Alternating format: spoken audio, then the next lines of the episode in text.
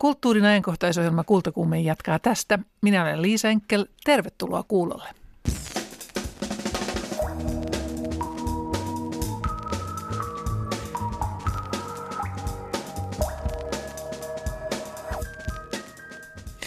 Tässä lähetyksessä juhlitaan suomalaista kansanmusiikkia, ihmetellään tekijänoikeuksia, kuunnellaan Tanssiva karhu runouspalkintoehdokkaan Harri Nordellin pohdintoja ja Otso Kantokorven kolumni. Aivan alkuun kulttuuriuutinen. Didriksenin taidemuseo Helsingin Kuusisaaressa on kuuluisa poikkeuksellisen arvokkaasta taidekokoelmastaan. Museon omaisuus on sitä kantavan säätiön omistuksessa – Säätiö on nyt saanut sen perustajien Marie-Louise ja Gunnar Didriksenin perikunnalta eri perustajien lapsilta useiden miljoonien arvoisen lahjoituksen, joka kattaa kaikkiaan 116 uutta taideteosta. Vesa Kyteoja haastatteli yhtä perikunnan lahjoitteista museonjohtaja Peter Didrikseniä. Didriksenin taidemuseo on saanut teiltä perikunnalta suuren merkittävän taidelahjoituksen – ja nyt mä kysyn, että onko nämä työt, jotka teidän perikunta on lahjoittanut museolla, onko niistä osa ollut jo siellä museossa aikaisemmin? Kyllä, suurin osa jäi taloon silloin, kun isä kuoli. Perikunta maksoi näistä silloin perintöverot, koska vanhemmat eivät olleet näitä silloin vielä lahjoittaneet, eli ne siirtyivät neljän sisarusten omistukseen. Koska nyt on äh, herättänyt huomiota tässä, ihmiset ovat ihmetelleet, että onko tämä ikään kuin tapa kiertää perintöveroja, mutta tässä tapauksessa näin ei suinkaan ole ollut, vaan te olette maksaneet näistä tauluista jo aikoinaan vanhempieni kuoltua perintöveron, ja nyt te ihan oikeasti, aidosti lahjoitatte Didrikseen museon säätiölle. Ilman näin, ja suurin syy on se, että nämä ovat vanhempieni keräämiä taideteoksia, eli ne luontevasti kuuluvat siihen museoon. Sekä se, että joitakin näistä, varsinkin joitakin isompia Henry Mooreja ei muutenkaan olisi sopivia yksityiskoteihin. No nyt jos mietitään, että te olisitte halunnut laittaa tämän perintönne rahoiksi, niin sehän tarkoittaa, että ne oltaisiin myyty kansainvälisissä taidehuutokaupoissa, eikö vaan? Joo, mutta tämä olisi vaan tapahtunut siinä tapauksessa, että joku meistä olisi kuollut ja seuraava sukupolvi olisi perineet ja silloin perintöverot olisivat niin mittavia, että ne olisivat joutuneet siihen tilanteeseen, että ainoa tapa maksaa verot on osa myydä. Eli tavallaan sitten sukulaisena olisitte ikään kuin joutuneet maksaa perintöverot kahdesti. Ensiksi sitten ensimmäinen sukupolvi perintöverot ja sitten teidän jälkeen taas seuraava sukupolvi uudet perintöverot. Juuri niin. Koska teillä on jo valtava määrä siellä jo valmiiksi arvotaidetta, sillä on mainitsemasi Henry Moorea, Helen Scherfbeckia, Ellen Tesleffia, Albert Edefeltia, Axel Gallenkallelaa, Hugo Simbergia, Eero Järnefelttiä, Tyko Sallista, Salvador Dalia ja niin edelleen, ja myös Eila Hiltusta, Laila Pullista, merkittäviä nimiä, sekä suomalaisia että ulkomaalaisia. Miten arvokkaasta lahjoituksesta nyt tässä teidän tapauksessa on nyt kyse? No eihän näitä voi sillä tavalla arvioida. Nehän pitäisi huutokaupata ennen kuin tietää, mikä niiden arvo on. Se arvo on se, mitä ihmiset ovat valmiit niistä maksamaan. Mutta varsinkin tämmöisiä Henry Morea ja, ja hän on mennyt miljoona luokassa näissä kansainvälisissä Sotheby's ja Kristisin huutokaupoissa. Eli puhutaan useista miljoonista joka tapauksessa. No, aivan varmasti. Eli tässä voi Suomi ikään kuin kiittää nyt myös teitä perikuntana, eli nyt tämä taide jää tällä tavoin Suomeen, eikä lähde maailmalle. No tämä on se suurin siirmätel. Vanhempien kokoelma jää kokonaisuutena olemaan ja se on lahja tavallaan Suomen kansalle, se on säätiö, niin se ei ole kenenkään omistuksessa. Säätiö ei pysty niitä myymään pois. Että kyllä se ajatus on juuri niin, että tällä tavalla voimme jakaa taiteen niin, että myöskin muut pääsevät nauttimaan siitä. Näin sanoi Didriksenin taidemuseon johtaja Peter Didriksen.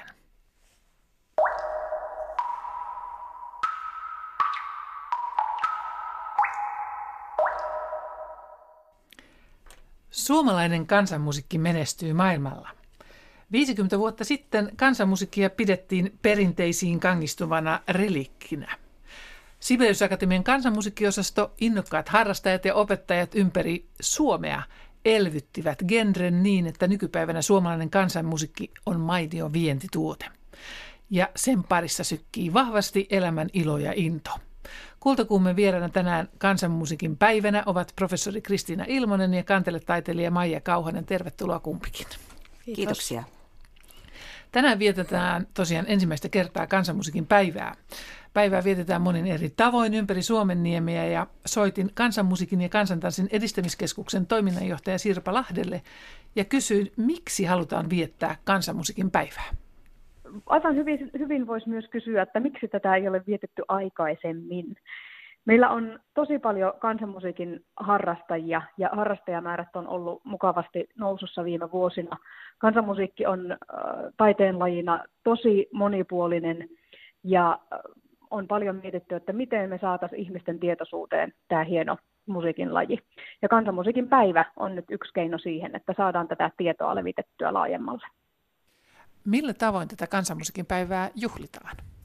Me on täältä edistämiskeskuksesta kannustettu ihmisiä, harrastajia ja eri kansanmusiikin toimijoita valtakunnallisesti järjestämään kansanmusiikin päivälle omaa toimintaansa sopivia tapahtumia. meillä, siellä on konsertteja, on avoimia ovia, hyvin erityyppisiä tapahtumia, ja, jamisoittoa koko päivälle. Ja nyt meidän kalenterissa on tiedossa ainakin 26 tapahtumaa ja tiedän, että on sitten monia muita vielä siihen lisäksi.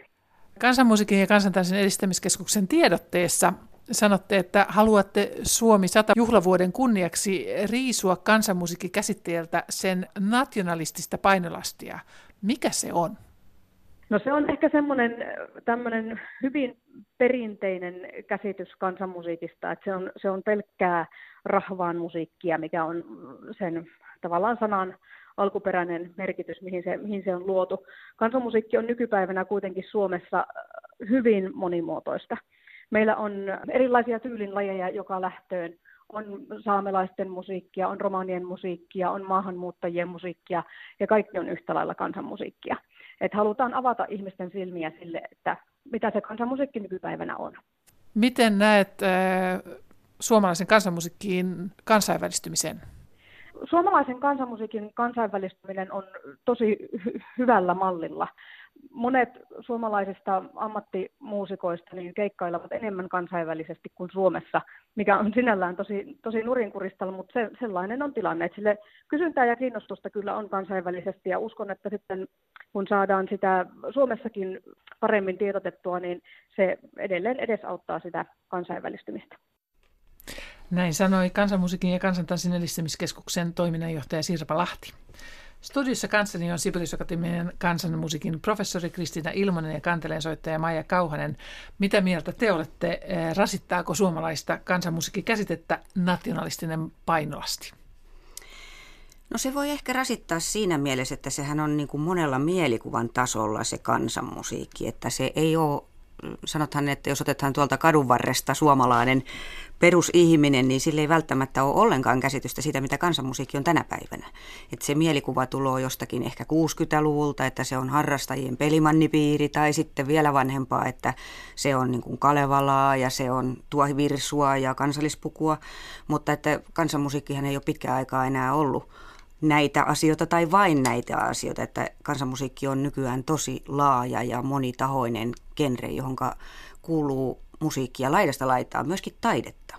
Eli kansanmusiikista nykyään on, on tullut niin kuin oikeastaan Suomen parhaiten varjeltu salaisuus. Sitä, sitä tiedää, tietää muutamat ja harrastajat ja asiantuntijat, mutta ulkomailla se tunnetaan paljon paremmin. Et siinä mielessä tämä teema on mielestäni aivan hyvä, että, että nostetaan esille, että tämä ei ole pelkkä muinainen symboli, vaan tämä on elävä musiikinlaji, joka on tosi kiinnostavaa.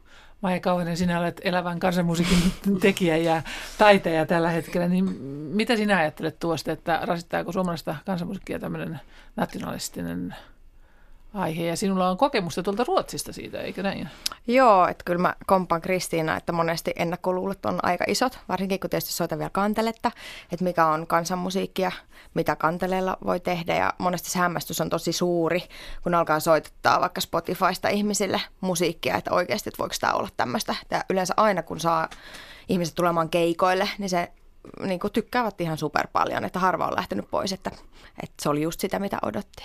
Ja tosiaan toi, mä olin vaihdossa Tukholmassa 2013-2014 ja siellä tosiaan opiskelijat ja kansanmuusikot kamppailivat kovasti tämän asian kanssa, äärioikeisto halusi ottaa tämän kansanmusiikin, niin kuin, että ruotsalainen kansanmusiikki kuuluu vain ruotsalaisille ja oli paljon mielenosoituksia silloin ja tämä aihe oli kovasti esillä silloin, että, että nimenomaan kansanmusiikki kuuluu kaikille ja kansanmusiikki on kansainvälistä jo niin kuin alkujaankin. Mitä sinä soitat, kun sinä soitat ulkomailla? Soitatko traditional music vai folk music vai world music vai mikä on? No mä oon yrittänyt tätä selvittää aika paljon aina, että, että mikä se olisi se oikea sana ja ei se ole ehkä ihan löytynyt. Se on vähän maasta riippuvainen se sana. Ehkä semmoinen folk music tai traditional music tai jotenkin speakeissä mä vaan puhun, että tämä pohjaa perinteeseen ja sitten tämä on jotain ihan muuta. Kristina Ilmonen, miten sinä kuvailisit kansanmusiikin asemaa tänä päivänä musiikin kentässä?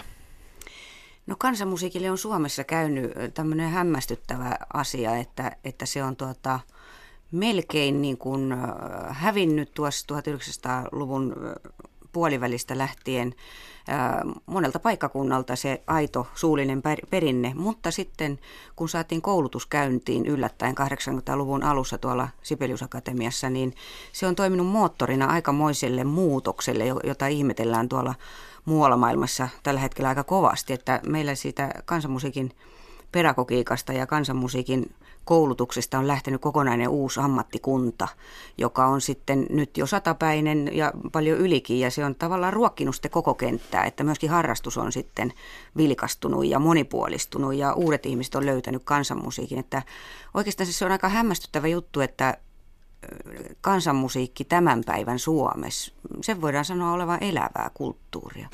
Että siis ihan kanteleen soitto tai jouhikon soitto on nykyään aika, aika laajan piirin harrastus tai runolaulu.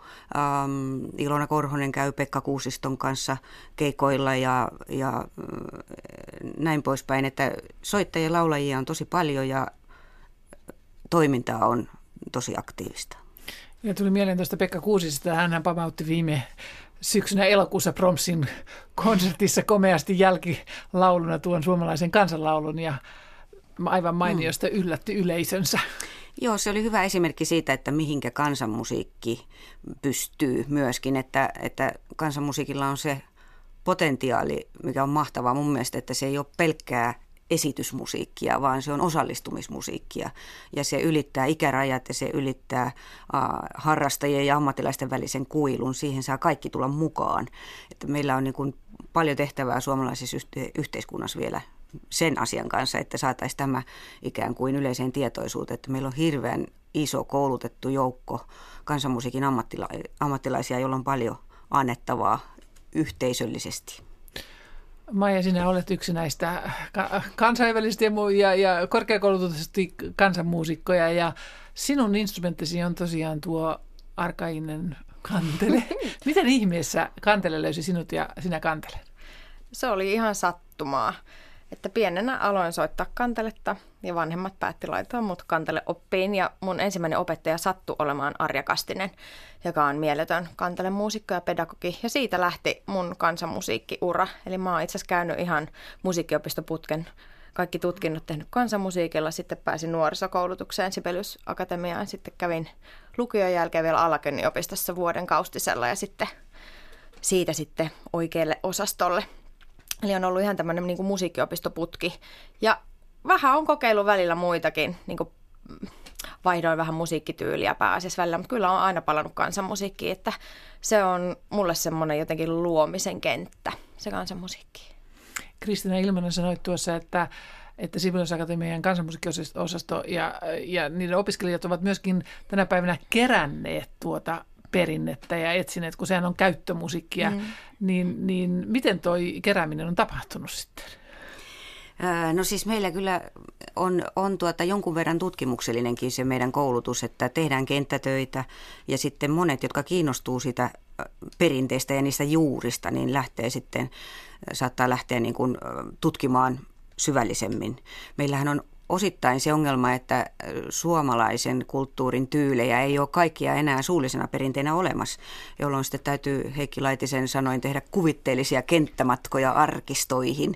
Eli mennään arkistoon ja haetaan sieltä se tieto ja sitten muusikko, soittaja, laulaja käyttää mielikuvitusta, jotta se osaa pistää palikoita yhteen ja keksiä, että minkälaista se musiikki on ollut ehkä ei pelkästään se sata vuotta sitten, vaan 500 vuotta sitten tai jopa tuhat vuotta sitten. Maija, onko tämä mielikuvitusmatka sinulle ollut lähteenä omiin sävellyksiisi? On se myös vahvasti ollut että on paljon tullut arkistonauhoja tutkittua ja musta just kansanmusiikin osastolla on mahtavaa se, että kannustetaan semmoiseen omaan ajatteluun ja uuden luomiseen. Mutta sitten kun Kristina puhui noista just mielikuvitusmatkoista, niin itselle on myös jäänyt tosi vahvasti, just koska on käynyt niin soittotunneilla ikäni, että sitten kun on ollut näitä pelimannitapaamisia, että ollaan menty jonkun vaikka vanhan kanteleen soittajalle luo äänittämään ja soittamaan näiden henkilöiden kanssa, jotka onkin oppinut sen niin kuin heidän isiltä tai kavereilta tai muilta. Että ne on semmoinen jotenkin kombinaatio, mikä on jotenkin tosi mielenkiintoinen, että mistä ne omat biisit sitten tulee, niin sitä en osaa vastata, mutta se on musta tosi jännä semmoinen niin mielikuvituksen, mutta myös sen jotenkin erilaisten oppimistapojen jotenkin yhdistelmä. Niin kansanmusiikki ehkä siinä yksi sen omalaisuus on, on juuri tämä yhdessä tekeminen, että se syntyy ja on aina ilmeisesti syntynyt yhdessä tekemistä, eikö niin Kristina? On hyvin pitkälle. Toki, toki ei pelkästään, että kyllähän siellä on sitten ollut niin kuin yksinsoittajakin, vaikkapa paimenet, jotka on soitellut, soitellut sitten lähinnä niille karjalle ja, ja tuota, lampahille ja, ja itseksensäkin laitumella pit, päivät pitkät, mutta että kyllähän se on hyvin yhteisöllistä musiikkia, että se on koonnut yhteen sitten kylän, kylän väen eri tavoin. Ää, että se, se on oikeastaan meillä tuolla koulutuksessakin pyritään pitämään se ajatus, että, että tota, se ei ole sellaista kilpailuhenkistä yksin puurtamista, jossa pyrittäisiin tämmöiseen niin kuin, äh, pelkästään maailmanvalloitukseen, vaan, vaan myöskin vuorovaikutus- ja kommunikaatiotaitoihin. Meillä sen takia korostetaan tosi paljon improvisaatio-opetusta, että on tarkoitus, että muusikoista tulee, tulee sellaisia, jotka tulee muiden kanssa toimeen ja pystyy toimimaan monenlaisessa taiteellisessa kontekstissa. Eli, eli hyvin paljon tehdään myöskin taiteiden väliset, välistä projektia ja, ja muuta, että opiskelijoilla syntyy opintojen aikana hyvin laaja käsitys taiteesta ja siitä, mikä se oma paikka siellä sitten voisi olla. Niin tuo tosiaan tuo kansanmusiikki on aika uskomattoman laaja ja kaikenlaista kattavaa genre, runonlaulusta suomeksi lauluttuun bankramusiikkiin ja mitä kaikkea sillä väliltä. Mm. Niin äh, miten sitten suomalainen kansanmusiikin perinne pystyy säilyttämään identiteettinsä sekoittuessaan muihin musiikkeihin? No mun mielestä jotenkin, että jos sitä halutaan säilyttää ja ihmiset tykkää siitä musiikista, niin eihän se minnekään häviä. Et jotenkin, mutta myös, että se tarvii sen, niitä koulutuspaikkoja ja ihmisiä, jotka tekee ja tukea sille asialle. Että en usko, että ei sitä kukaan vie pois, jos ei ihmiset anna sitä viedä pois. Se on oikeastaan, mä ajattelen näin, että, että koulutuksen yksi tärkeä tehtävä on ylläpitää diversiteettiä, eli, eli niin kuin näyttää opiskelijoille, että mitä kaikkia on olemassa.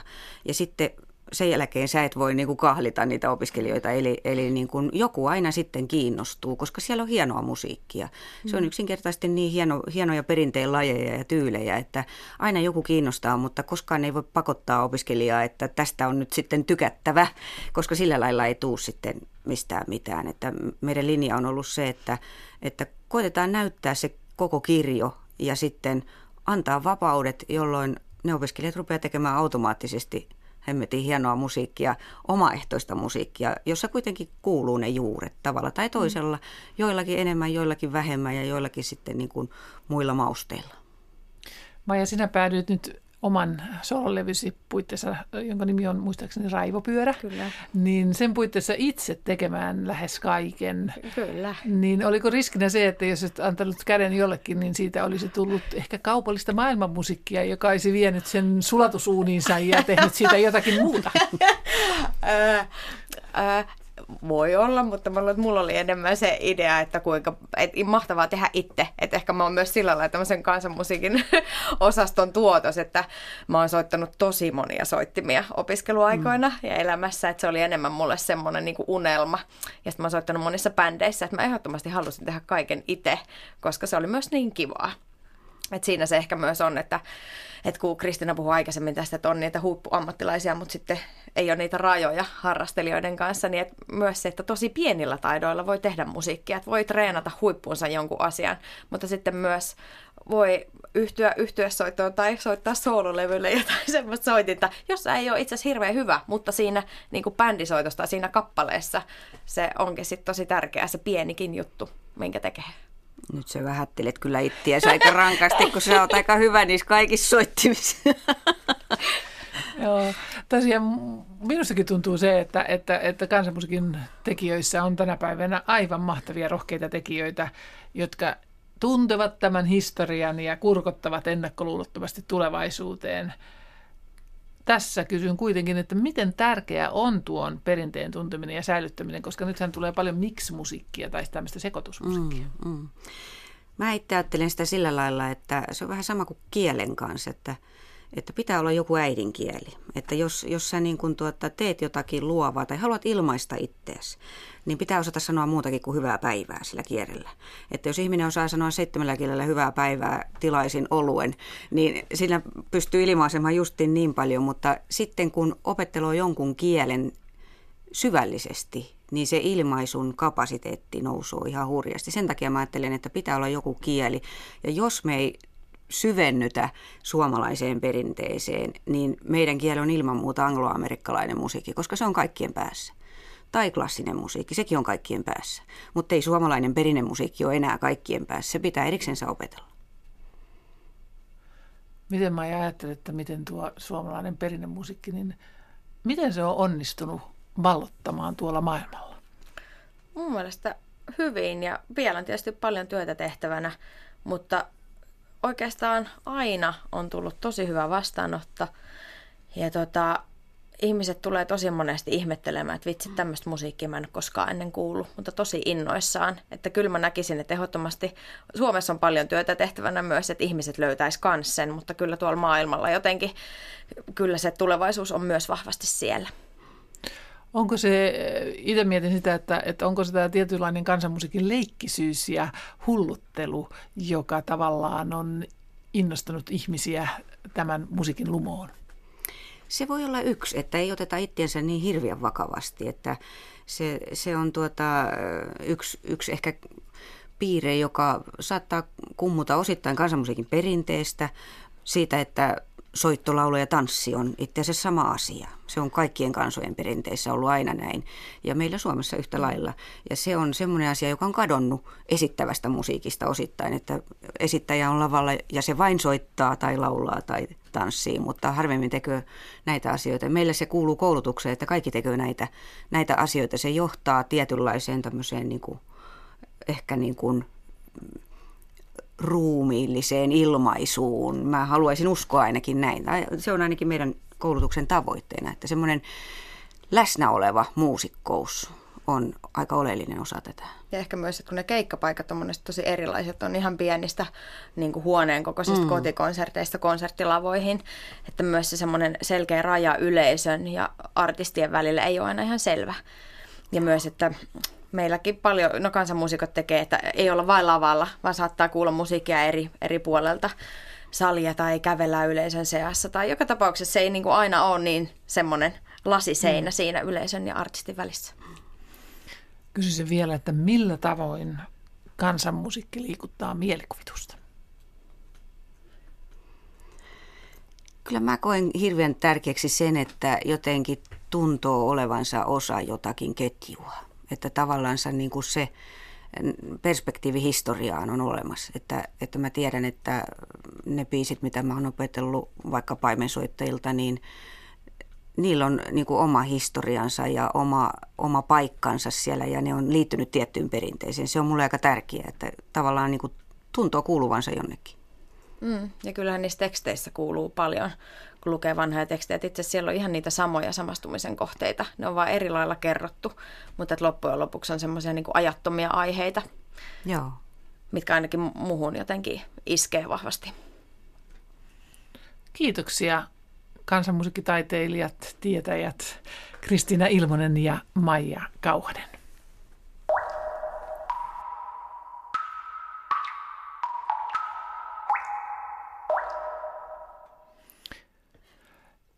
Ylen Tanssiva karhu runopalkinnon ehdokkaista tänään on vuorossa Harry Nordell teoksellaan Hajo.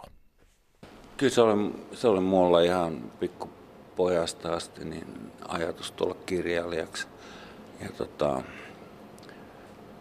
mä luulen, että prosan tekijäksi, tekijäksi musta ei oikein, oikein ole.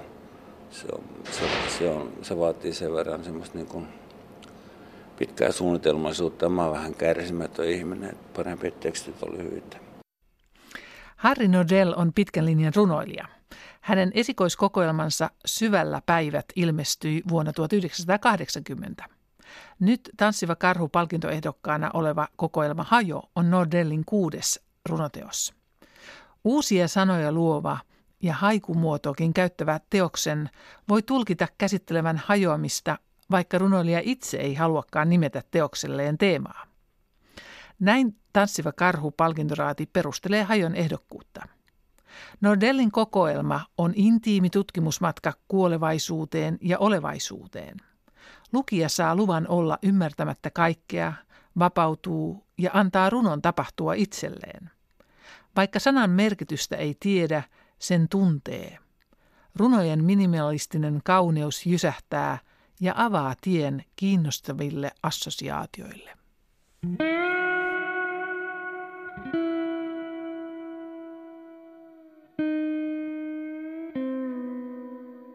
Tässä mä nyt on yrittänyt olla aika klassisen rauhallinen, vaikka tässä onkin mm, uudissanoja ja syntaksia rikotaan. Mutta sitten tässä on myös niin kuin ihan klassisia haikuja, jotakin 12 kappaletta. En mä oikein niin varsinaisia teemoja tästä hajosta osaa nostaa muuta kuin sen, että se on vähän tuommoinen alavireinen kirja.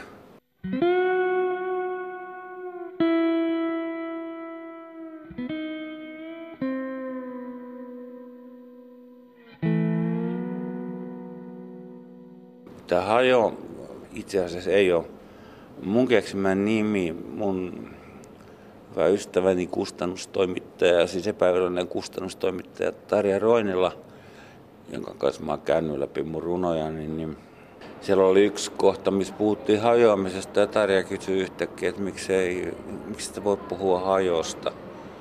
Siis ihan vaan tuommoisena heittona ja sitten mä astuin siihen, koska se tulee hyvin lähellä tämmöistä niin kuin hajetta, eli kun, kun kaikki alkaa niin kuin kadota ja häviää. Ja sitten mä vein sen ton kirjan nimeen. Jos nyt tuossa ajatellaan, että tuossa on kieli hiukan hajoamassa ja pirstaloitumassakin, niin toi nimi sopii musta ihan, ihan oivasti. Hajo on myös buddhalaisten pyhä paikka. Ajattelitko tätä nimetessäsi kirjan? Mä en todellakaan. Mä jälkeenpäin kuulin tästä asiasta. Kannessahan tässä on kyllä om merkki, mutta se johtuu siitä, että tuossa on vähän tämmöistä buddhalaisen ää, tapasta tota, henkeä. Ja sitten kun tässä on Marjana Virran grafiikka, mä en varsinaisesti sitä on-merkkiä sinne niin mitenkään pyytänyt. Että se on toisaalta se on, niin kuin, se on Marjana luomus tähän näin. Haluan ottaa, sä mainitsit ton, nuo uudissanat, niin vähän esimerkkejä, millaisia sanoja käytät. Avomeren valo, satakielilattiat, krysanteemi hovi, kaikki aakkosia, iisoppia, vettä, lumiaakkosia, hän välähdys, sarasade, mikä mikä puu, alakulon situla ja niin edespäin. Mm.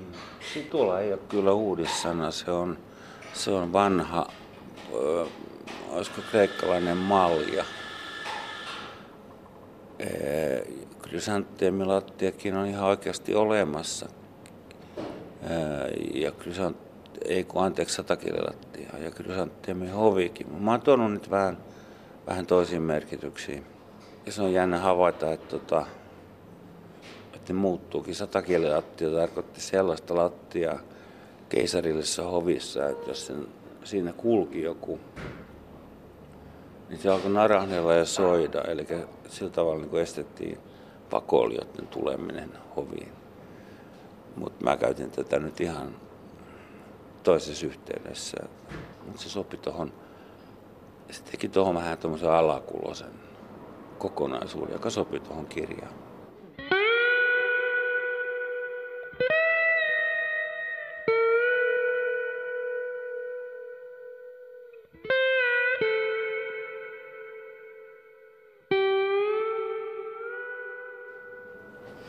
Niin sä sanoit, että sä et oikein löydä teemaa, mutta puhut alakuloisuudesta kuitenkin, niin mm, tavallaan mitkä ne oli ne ajatukset tai tunteet, mistä tämä lähti tämä teos syntymään? No kyllä se vähän tuli siitä, että tota, mulla alkoi tulla kielenrajat jollakin tavalla esille. Ja totta kai se runoiliassa nyt synnyttää enemmän tai vähemmän alakuloisuutta ei se sitä tarkoita, että mä enää pystyisi kirjoittamaan, mutta se muuttuu niin kuin jatkuvasti vaikeammaksi, koska mun mielestä niin runoja kirjoittaessa täytyy olla tarkkanäköinen, eikä silloin tarvitse niin kuin odottaa lohdutusta yhtään mistään, että tota, se on sellainen aika yksinäistä touhu. Ja sitten mä oon yrittänyt pitää rimaa hirvittävän korkealla, joka voi johtaa sellaiseen niin sanottuun Tuomas Anhava-reaktioon, että jossakin vaiheessa niin kun lopettaa vaan ihan sen takia, että enää niin kuin pysty parempaan. Mitä sä tarkoitat sillä, että tuli sanojen rajat vastaan? Niin, tai kielen rajat oikeastaan. Mun runouden yksi tehtävä on musta koko ajan niin olla kielen kasvukärki ja viedä kieltä eteenpäin ja tuoda niin kuin uusia ilmaisuja, koska siis se on, se on musta runouden niin kuin syvin tehtävä. Ja mä oon tehnyt sitä aika paljon, niin se muuttuu jatkuvasti vaikeammaksi.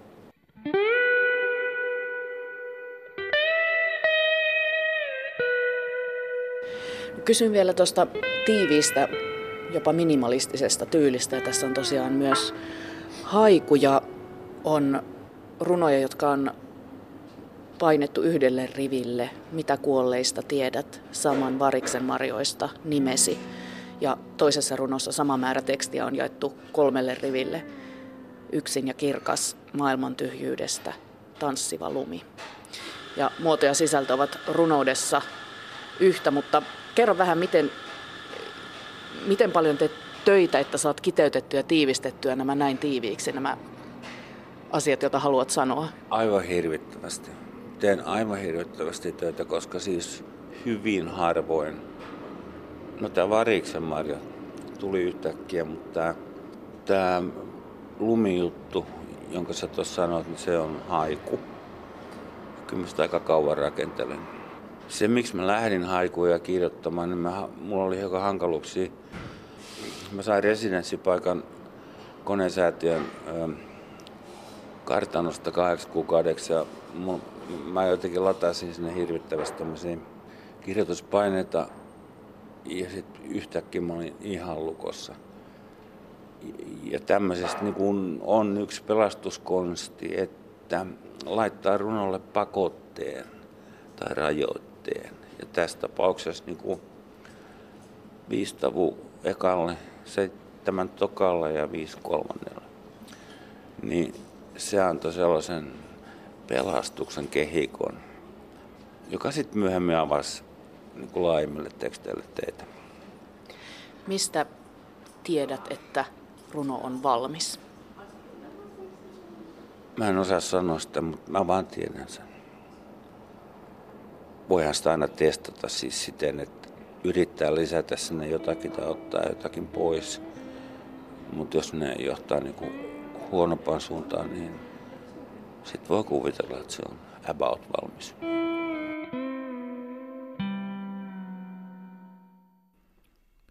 Runoilija Harri Nodellia haastatteli Niina Mäkeläinen.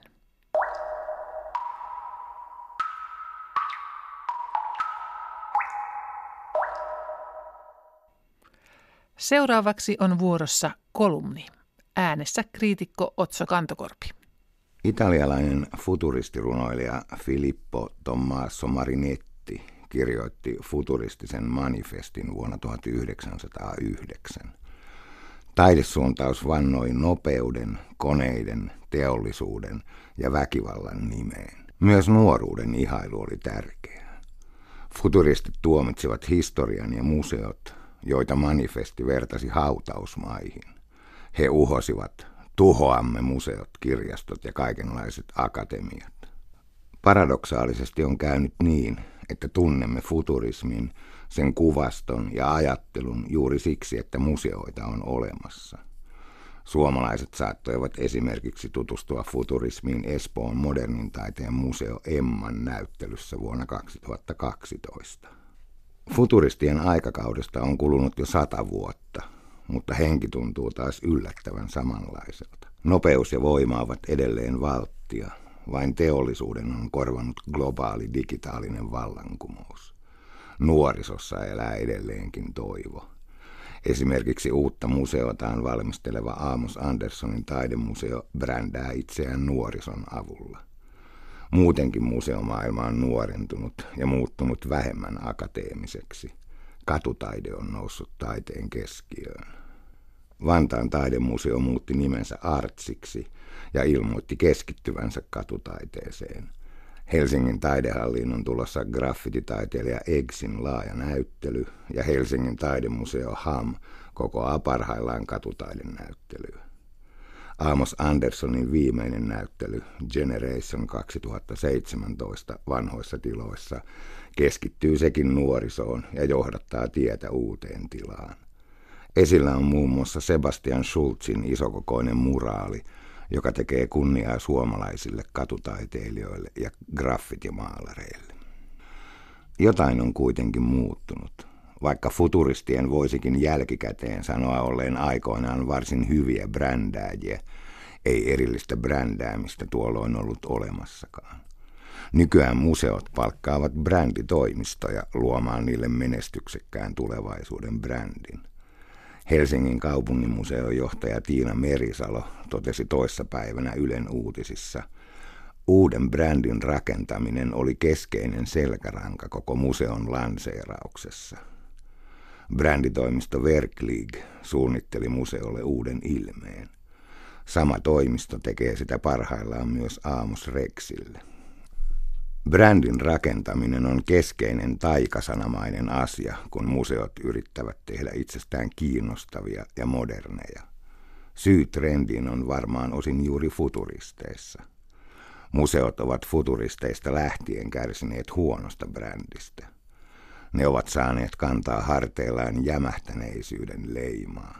Niiden brändi on samalla ollut selkeä. Sitä on kuvattu aina yhdellä kliseisellä ilmaisulla. Museot ovat pölyisiä. Toinen vahva brändi on ollut halveksittu Rukin lapa. Näin voimakkaisiin ja elinkelpoisiin brändeihin eivät museot tule ikinä kykenemään, vaikka lapioisivat kuinka paljon rahaa bränditoimistoille. Onneksi brändäämisessä ja mainosmaailmassa on sentään yksi lainalaisuus, joka tulee väistämättä joskus toimimaan museoiden sisältöjen hyväksi – Tarkoitan sellaista itseironista brändäämistä ja mainontaa, jota on aina silloin tällöin nähty. Olen nähnyt mainoksia huoltoasemista, joista saa huoltoa ja autotarvikkeita. Odottelenkin innolla sitä museota, joka uskaltaa laittaa kunnolla rukinlapoja esille ja tehdä juuri siitä numeron. Sitä odotellessa joudun vain ihmettelemään museoita, joiden pitää yrittää esittää uudistumistaan kaikin muin mahdollisin keinoin kuin satsaamalla voimavaransa veret seisauttavien näyttelyiden tekemiseen. Taidemuseoissa on esimerkiksi tarjolla vauva-joogaa, gourmet-kokkaamista ja sokkotreffejä, jopa hiljaisia diskoja. Resurssipulansa kanssa kamppailevat museot ovat ympäri Suomea satsanneet henkilötyövuosia ja muitakin paukkuja enenevässä määrin yleisötyöhön ja markkinointiin ja tietenkin yritysyhteistyöhön, jolla niitä vajavaisia resursseja on yritetty paikkailla. Usein tämä tapahtuu sisältötyön kustannuksella. Näyttelyajat pitenevät ja valmiiden näyttelyiden ostaminen muista museoista lisääntyvät. Museoinstituutio on selvästikin kriisissä. Yksi syy tähän on se, että menestyksen osoittamiseen on edelleenkin käytössä se helpoin mahdollinen numeerinen mittari, kävijämäärä. Laadullisiakin mittareita on esimerkiksi Suomen museoliiton toimesta yritetty kehittää, mutta edistys tässä suhteessa on ollut kehnoa. Kävijämääriä laskiessa on syytä muistaa, että 40 000 kävijän näyttely – voi jättää kulttuuriimme paljon voimakkaamman jäljen ja muuttaa rajummin ja pysyvästi ihmisten elämää kuin 140 000 kävijän hyvin brändätty näyttely, joka perustuu sille, että ollaan mukana jossain, missä kaikki muutkin ovat mukana. Oli näyttely sitten mitä tahansa höttöä tai pelkkää vanhan toistoa näyttävässä paketissa ja kosiskelevalla oheisohjelmalla varustettuna, siis silkkaa tomua. Näin sanoi kriitikko Otso Kantokorpi. Studion on saapunut nyt tekijänoikeuksien kulttuurihistoriaan syventynyt avaruusromun toimittaja Jukka Mikkola. Miksi ihmeessä nyt olet kiinnostunut tekijänoikeuksien kulttuurihistoriasta? No sehän on valtavan kiinnostava aihe. Se on pyörinyt oikeastaan aika pitkään jo – minun ja tuottaja Pertti Ylikojolan mielessä, kun me on yhdessä kaikkia asioita yleensä että maailman asioita pohditaan. Ja, ja varsinkin viime aikoina, kun alkoi tulla näitä uutisia uutisia näistä uhkauskirjeistä, joita ihmisille on lähetetty, että olette ladanneet laitonta sisältöä ja maksakaa niin ja niin paljon tai joudutte oikeuteen ja muuta. Niin se oli tavallaan vähän semmoinen viimeinen niitti. Me oltiin ennen sitä kyllä jo päätetty, että asiaan ryhdytään, mutta se vaan osoitti ja vahvisti sitä, sitä meidän käsitystä, että nämä on asioita, jotka on edelleen hirveän tärkeitä ja mielenkiintoisia asioita ja tavallaan, että se paketti on kauhean monimutkainen. Ja sitten ajateltiin, että katsotaan, että mitä, mitä siitä saisi irti, jos sitä lähtee silleen kulttuurihistoriallisesti ja ikään kuin kulttuurin kuluttajan näkökulmasta tutkimaan, ei, ei, ei niin kuin lain, lainopillisesta näkökulmasta, koska siihen mun paukut ei kerta kaikkiaan riitä. Mä olen vain kulttuurin kuluttaja ja toimittaja ja mä en ole lukenut sekuntiakaan lakia. Toki monia kirjoja aiheesta nyt tässä projektissa, mutta en se, en, en se kummemmin tunne tätä lainopillista puolta historiassa äh, on tekijänoikeudet lähtenyt jo aika monta vuosisataa sitten liikkeelle ja niiden pohdiskelun, mutta miten on Suomessa? Meillä ny, tämä voi, nykyinen voimassa oleva tekijänoikeuslaki, se on itse asiassa aika tuore, se on vuodelta 1961. Eikä ainoastaan, ainoastaan si, sitä, vaan se on, siihen on tehty muutoksia ja korjauksia, noin yli 20 muutosta tässä sen jälkeen, ja viime, viimeinen muistaakseni tuorein muutos on vuodelta 2015, että, että siitä on muotoutunut aika semmoinen monimutkainen ja sykräinen ö, niin kuin paketti, jota, jota säätelee hirveän monet, monet niin kuin, a, lait ja asetukset ja muut, että se ei ole enää sillä tavalla yhtenäinen yhtenäin, niin sillä tavalla yhtenäinen laki, kun se oli sitä säädettäessä vuonna 1961.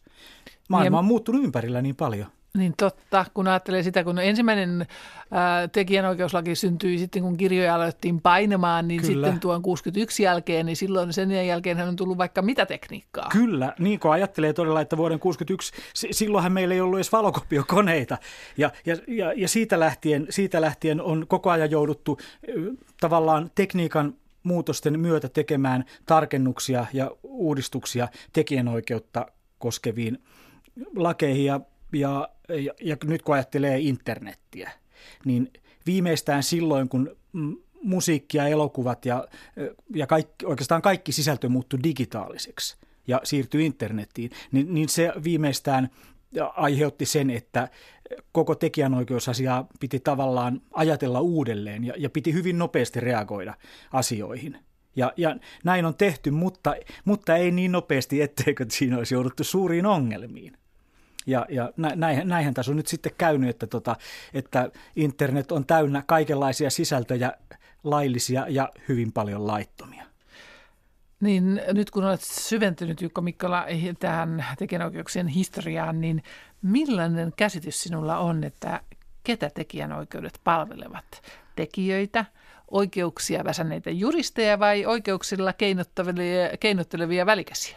No kyllä jos ajatellaan ihan, ihan sitä tavallaan tekijänoikeuslain perustaa ja sitä tekijänoikeuslain henkeä, niin toki niitä ihmisiä, eli te- tekijöitä, niitä ihmisiä, jotka ovat luoneet ta- ta- taiteellisia lopputuloksia kyllä se kuitenkin eniten hyödyttää niitä. Ja, ja nämä muut tahot, jotka on tulleet tähän mukaan myöhemmin, niin ne on oikeastaan vaan vähän niin kuin peesaa siinä mukana. Mutta että et ky, ky, kyllä mä näkisin ja haluan nähdä sen asian niin, että, että tekijänoikeuslaki nimenomaan ö, suojaa niitä ihmisiä, jotka täällä tekevät taiteellisia sisältöjä. On se sitten kirjallisuutta, musiikkia, elokuvaa, mitä tahansa, arkkitehtuuria, niin, niin ky, kyllä, se, kyllä se kohdistuu niihin ihmisiin ja suojelee parhaiten heitä. Niin tosiaan internetin myötä kaikenlaisten asioiden, musiikin kuvien, tekstien jakaminen on avannut kaikenlaisen kuluttajalle maailmanlaajan kirjaston. Ja äh, yllätti itsekin, kun luin yhtä tuohon ohjelmasarjaasi, mm. joka alkaa muuten huomenna Yle Radio yhdessä ja sitten se on Areenassa, niin, mm. niin artikkelin, niin että esimerkiksi 2017 YouTubessa ladattiin joka minuutti 300 tuntia uutta Joo, sisältöä, jo. laillista ja laitonta. Kyllä. Millaisena sinä näet tekijänoikeuksien tulevaisuuden? Kyllä mä haluaisin nähdä sen niin, että asiat kääntyy koko ajan parempaan päin. Eli se, että keksitään riittävän hyvät ansaintalogiikat sinne digitaalisen maailman nettiin, jotta kenellekään tulisi niin kuin tarvetta käyttää entistä enemmän niitä laittomia sisältöjä päinvastoin. Eli että, että, että ihmiset siirtyisivät käyttämään entistä enemmän laillisia sisältöjä. Okei, siellä on, siellä on paikkoja, joista tietyn kuukausimaksun maksamalla sä voit katsella ja kuunnella paljon ja monenlaisia asioita. Ja eh, ehkä se on se tulevaisuus, että, että kenenkään ei, kenenkään ei niin kuin halutessaan tarvitse ladata asioita sieltä laittomasti, vaan esimerkiksi vertaisverkkojen kautta, mitä nykyään tapahtuu paljon, vaan että, että, että ihmiset tottuvat ja heidät totutetaan siihen, että maksamalla loppujen lopuksi hyvin pienen summan kuukaudessa sä pystyt käyttämään sieltä verkosta niitä digitaalisia tekijänoikeuslain alaisia sisältöjä melko rajattomasti, niin kuin nykyään esimerkiksi vaikka Spotifyssa on mahdollista kuukausimaksulla, sä voit kuunnella sieltä mitä tahansa niin paljon kuin tahdot. Kyllä se tähän tulee varmaan menemään ja tämä on se mitä mä toivon. Teet tuota, olet tehnyt tätä ohjelmaa kuluttajan näkökulmasta ja kuluttajan nyt minua mietityttää, että kun menen Googleen, niin sieltähän voin kopioida vaikka mitä ja niin miten tämä nyt, että et ne ole koko ajan tämmöisellä syyllisellä tunnelmalla vai miten siitä saa nauttia? No ky- ky- kyllä netistä löytyy kuitenkin, mutta se vaatii tietysti vähän työtä ja, ja tota, toimeliaisuutta, mutta kyllä, kyllä netistä löytyy ihan suomen kielellä aika selkeitä ohjeita siihen, että, mitkä, että mitä, siellä, mitä sieltä voi ladata ja mitä sieltä ei voi ladata. Ja tietysti semmoisen nyrkkisääntönä, että jos joku asia tuntuu liian hyvältä ja helpolta, niin se todennäköisesti on laitonta. Ja, ja varsinkin, jos sä et ole maksanut, muista maksaneesi kuukausimaksua mihinkään palveluun ja, ja latailet sieltä kamaa, niin kyllä se mitä todennäköisimmin se on laitonta on, paljon, siis on olemassa netissä myös paljon laillista tavaraa. Esimerkiksi Linux-käyttöjärjestelmä ja kaikkea, siis siellä on myös ilmasta musiikkia paljon, siellä on ilmast, ilmaisia sisältöjä paljon, mutta, mutta se valikoima ei suinkaan ole verrattavissa niin kuin mitenkään näiden maksullisten palveluiden sisältöihin. Mutta kyllä sieltä sitä ilmastakin sisältöä löytää aivan laillisesti jo, jonkun verran, mutta täytyy sanoa, että kyllä ne, ne maksulliset palvelut on niitä, joiden takana se varsinainen kulttuurinen sisältö oikeasti siellä on. Kiitos Jukka Mikkola ja mielenkiinnolla odotan noita ohjelmia, kun tutustumme tuohon tekijänoikeuksiin kulttuurihistoriaan. Tänään Kultakuumessa tosiaan on puhuttu kansanmusiikista hyvin laajasti ja Otso Kantokorven kolumni oli ja sitten kuulimme Didriksenin taidemuseon lahjoituksesta ja Harry Nordellin teoksesta Tanssiva karhuehdokkaan kun hän on. Huomenna Kultakuumessa puhutaan retro-televisiosarjojen, kuten Twin Peaksista. Sekä Alvar Aallosta kertovasta Ateneumin tuoreesta näyttelystä. Ja Tanssiva karhu runopalkinnon ehdokkaiden esittelyvuorossa on huomenna Sirpa Kyyrönen teoksellaan Ilmajuuret. Kultakuume kiittää tästä päivästä ja oikein ihanaa iltapäivän jatkoa.